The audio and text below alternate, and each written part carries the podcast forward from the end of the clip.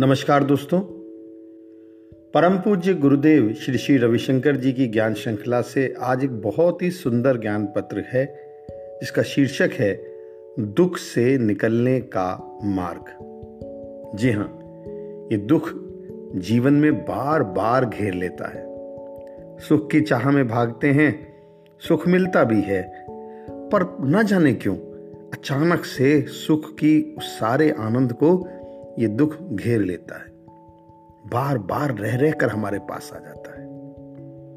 हम इससे छूटना चाहते हैं। हम नहीं चाहते हैं दुख हमारे पास रहे।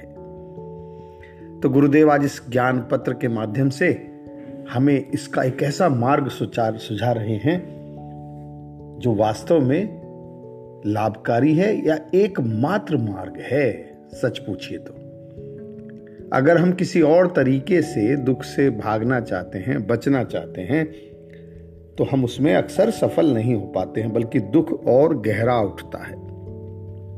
तो आइए जानते हैं कि गुरुदेव श्री श्री रविशंकर जी ने इस पर क्या बतलाया है। गुरुदेव कहते हैं, यदि तुम दुखी हो तो तीन चीज़ों का अभाव है आपके जीवन में, जिसके कारण आप दुखी हो। देखो कौन सा, इनमें से कौन सा अभाव आपके पास है? पहला है तप, दूसरा है वैराग्य, और तीसरा है शरणागति। तप का क्या मतलब हुआ? तप का मतलब हुआ, वर्तमान क्षण में जो भी है, उसकी पूर्ण स्वीकृति। ये मान लेना, ये ऐसा ही है। परिस्थिति चाहे सुखद हो या दुखद हो। तब कहते हैं, जब हम उस परिस्थिति को स्वीकार लेते हैं। वैराग्य। अब वैराग्य का अर्थ, जैसे सामान्यतया लगा लेते हैं कि भाई वैराग्य का मतलब है सब कुछ छोड़ छाड़ के कहीं हिमालय पर निकल गए। नहीं। वैराग्य का अर्थ है कि भीतर से ये आ रहा हो कि मुझे कुछ नहीं चाहिए। अचाह। और मैं कुछ नहीं हूँ, अकिंचन। जब ये अवस्था अपने भीतर आने लगती है तो उसे वैराग्य कह सकते हैं। जब भी जीवन में दुख आ रहा है तो वैराग्य उससे निकलने का मार्ग है, क्योंकि आपको कुछ नहीं चाहिए और आप कुछ नहीं है। तीसरा बतलाया गुरुदेव ने, शरणागति। शरणागति मतलब समर्पण। इसे और भी व्यापक समझें तो शरणागति का अर्थ है, मैं यहाँ आपके लिए हूँ, आपके आनंद के लिए हूँ।